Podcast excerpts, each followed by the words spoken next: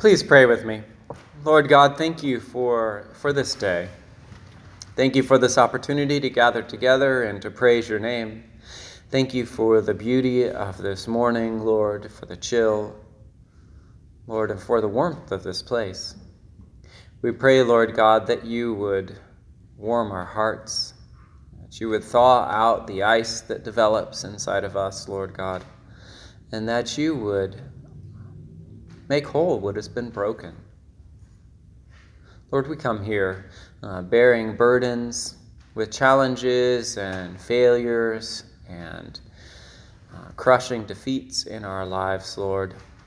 We come to you and ask for your peace, ask for your mercy, ask for your grace and love, Lord, and for your loving spirit to fall upon us. Lord, guide us in this service and lead us to yourself, that we might put our faith in you and find our hope and our fulfillment and our sustenance in you alone. And we pray this in Jesus' holy name. Amen. Please be seated. Morning. It is so great to see you all. You get a special star on your attendance record for coming the Sunday after Christmas. Well done. Now, if you'll think back, I guess about a decade ago, there was a movie that came out. It was the first Harry Potter movie, and there was a book as well that was written. Both of them were quite entertaining, and it's about a young boy named Harry. And it begins with Harry living in the house of his aunt and uncle. And he is given a very special place in this house, right? Anyone know what that place is?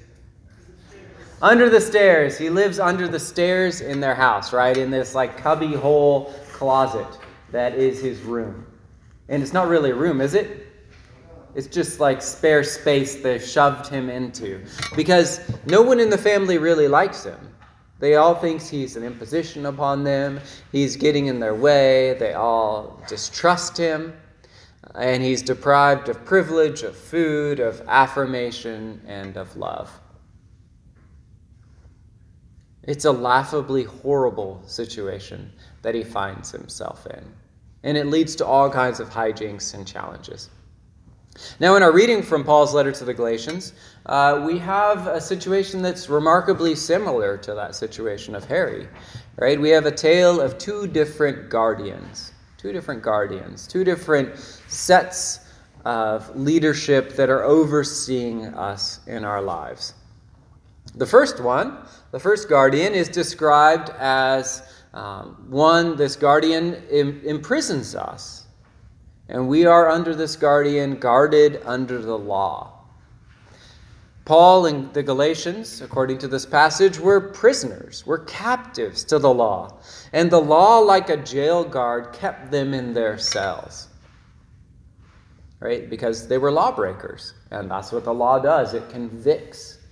And it reveals what is righteous and true, and if one is not righteous or true, they are convicted under the law. In addition, Paul describes this first, the state of a person underneath this guardian as being subject to a disciplinarian. Well, what's a disciplinarian? Someone who believes in or practices firm discipline. We all love to be under a disciplinarian, don't we? Is that anyone's favorite thing in life? It's not so bad to be a disciplinarian. Well, actually it is. It's kind of miserable, right? But to be under a disciplinarian, that is horrible. Horrible. But wait, it gets even better. It gets even better because not only are they under a disciplinarian, but they are described as slaves under this disciplinarian. Does this seem compelling to anyone? Right? Like if you had a choice, what's behind window number 2? Would you choose that or would you go with this one? Personally, I'm going for the other one. I'm going to bet my odds on it. Because those are some pretty heavy claims, right? How can Paul possibly be saying this? Well, let's think about it. Let's think about the role of the law in the people of God. So we go back to the presentation of the law in the Old Testament. It was given on Mount Sinai by God to Moses. And we see from that giving of the law that the immediate response of God's people is sin. Indeed, as Moses is coming down from the mountain with the tablets in his hands, he sees the people have made what? A golden idol. And what are they doing? They're having a big, wild party. They're having a barn burner there as Moses is coming down the mountain from receiving the Ten Commandments. Immediately on the presentation of the law, sin is revealed as being rampant and present. Right? As soon as the law says, do not, the people say, oh, I want to do that. Right? Like, don't touch that. What is the response of whoever you've told that to? They immediately want to touch it, right? Don't do this. Oh, I want to do that. Don't eat the fruit. I want to eat the fruit. Right? That's how it is in human nature. We yearn for that thing which is we are told we cannot have.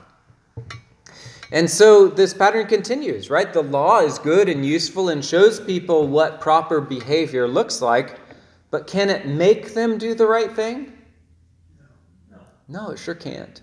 It can't make them do the right thing. I've read actually that the most dangerous type of intersection is one that is guarded over by a traffic light.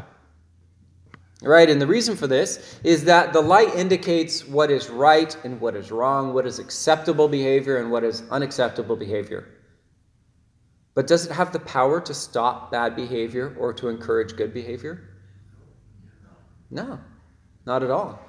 Instead, it kind of lulls us into the feeling that everything's going to be all right if we follow the light.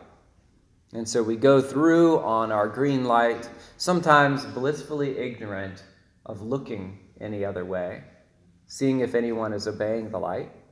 And sometimes this has devastating results, doesn't it? Because the light can't prevent bad behavior.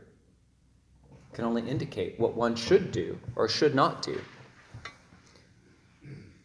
So the law came at Sinai, and it was good and perfect, like that traffic light. It could indicate what was proper behavior and what was improper behavior. But it had no ability to change the human heart. Rather, it showed the behavior that the Lord asked of his followers, and it convicted people when they fell short, and it was something that the judge could use against you in court. Right? If a police officer observes you running the red light, right, that's useful in court. The law reveals that improper behavior. And it encourages the common good of others, but it can't actually do anything for a person. The law has no power in it to do that. Now, if you're looking for something in the book of Exodus that can do something for people, you need to actually look before the law came. And there's instances, of course, afterwards, but before is the big one. Right there you see the power that can actually do something and intervene in people's lives. And that is the power of God's profound deliverance. Remember, he led his people from captivity in Egypt by the power of his hand. He led them through the Red Sea on dry land and guided them to a promised land while feeding them with manna. This is the hand of grace. The people had done nothing to deserve this special treatment, and yet the Lord gave it to them and worked in their favor so that they could find peace and security. This is the story that draws us to the other guardian, the guardian of faith. Paul tells us, "But when the fullness of time had come, God sent his son, born of a woman, born under the law, in order to redeem those who were under the law, so that we might receive adoption as children. A new master, a son, was sent to redeem the people who were trapped under the law." The people were unable to free themselves. Like the donkey stuck in quicksand in Swiss Family Robinson, we could not free ourselves from our predicament.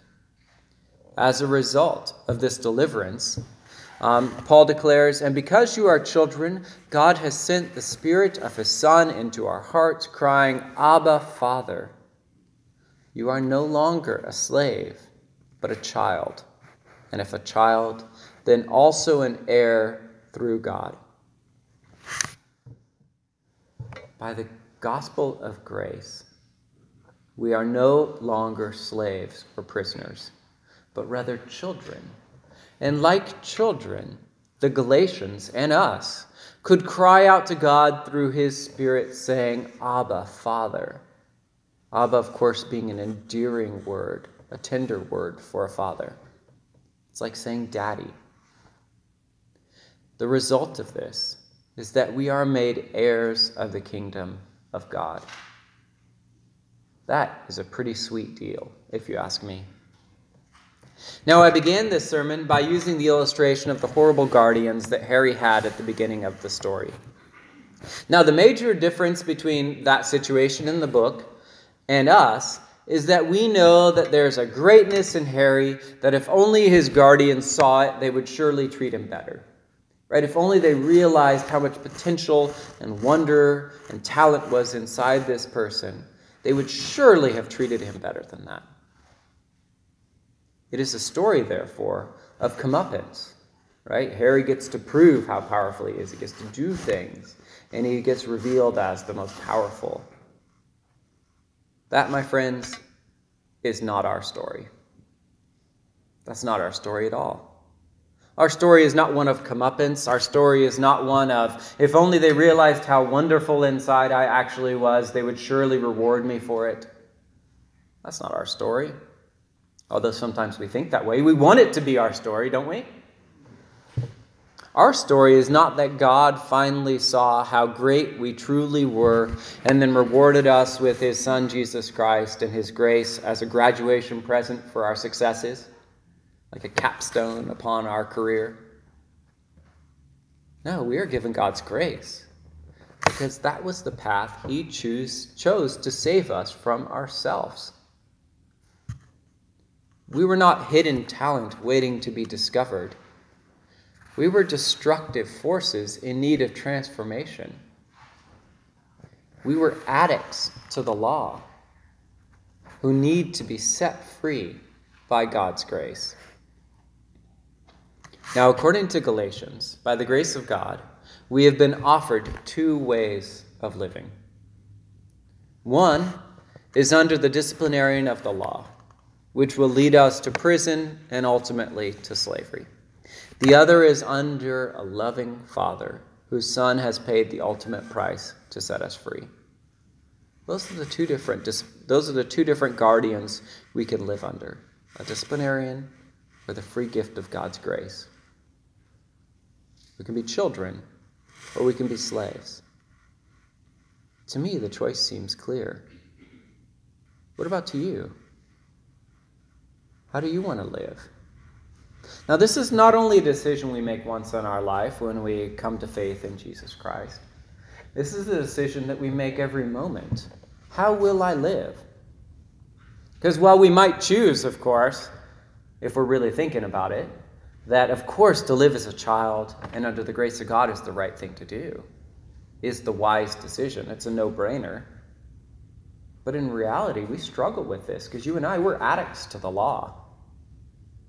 Because the law tells us if we could only get it together, we could only do it right a little bit more, then God would surely love us.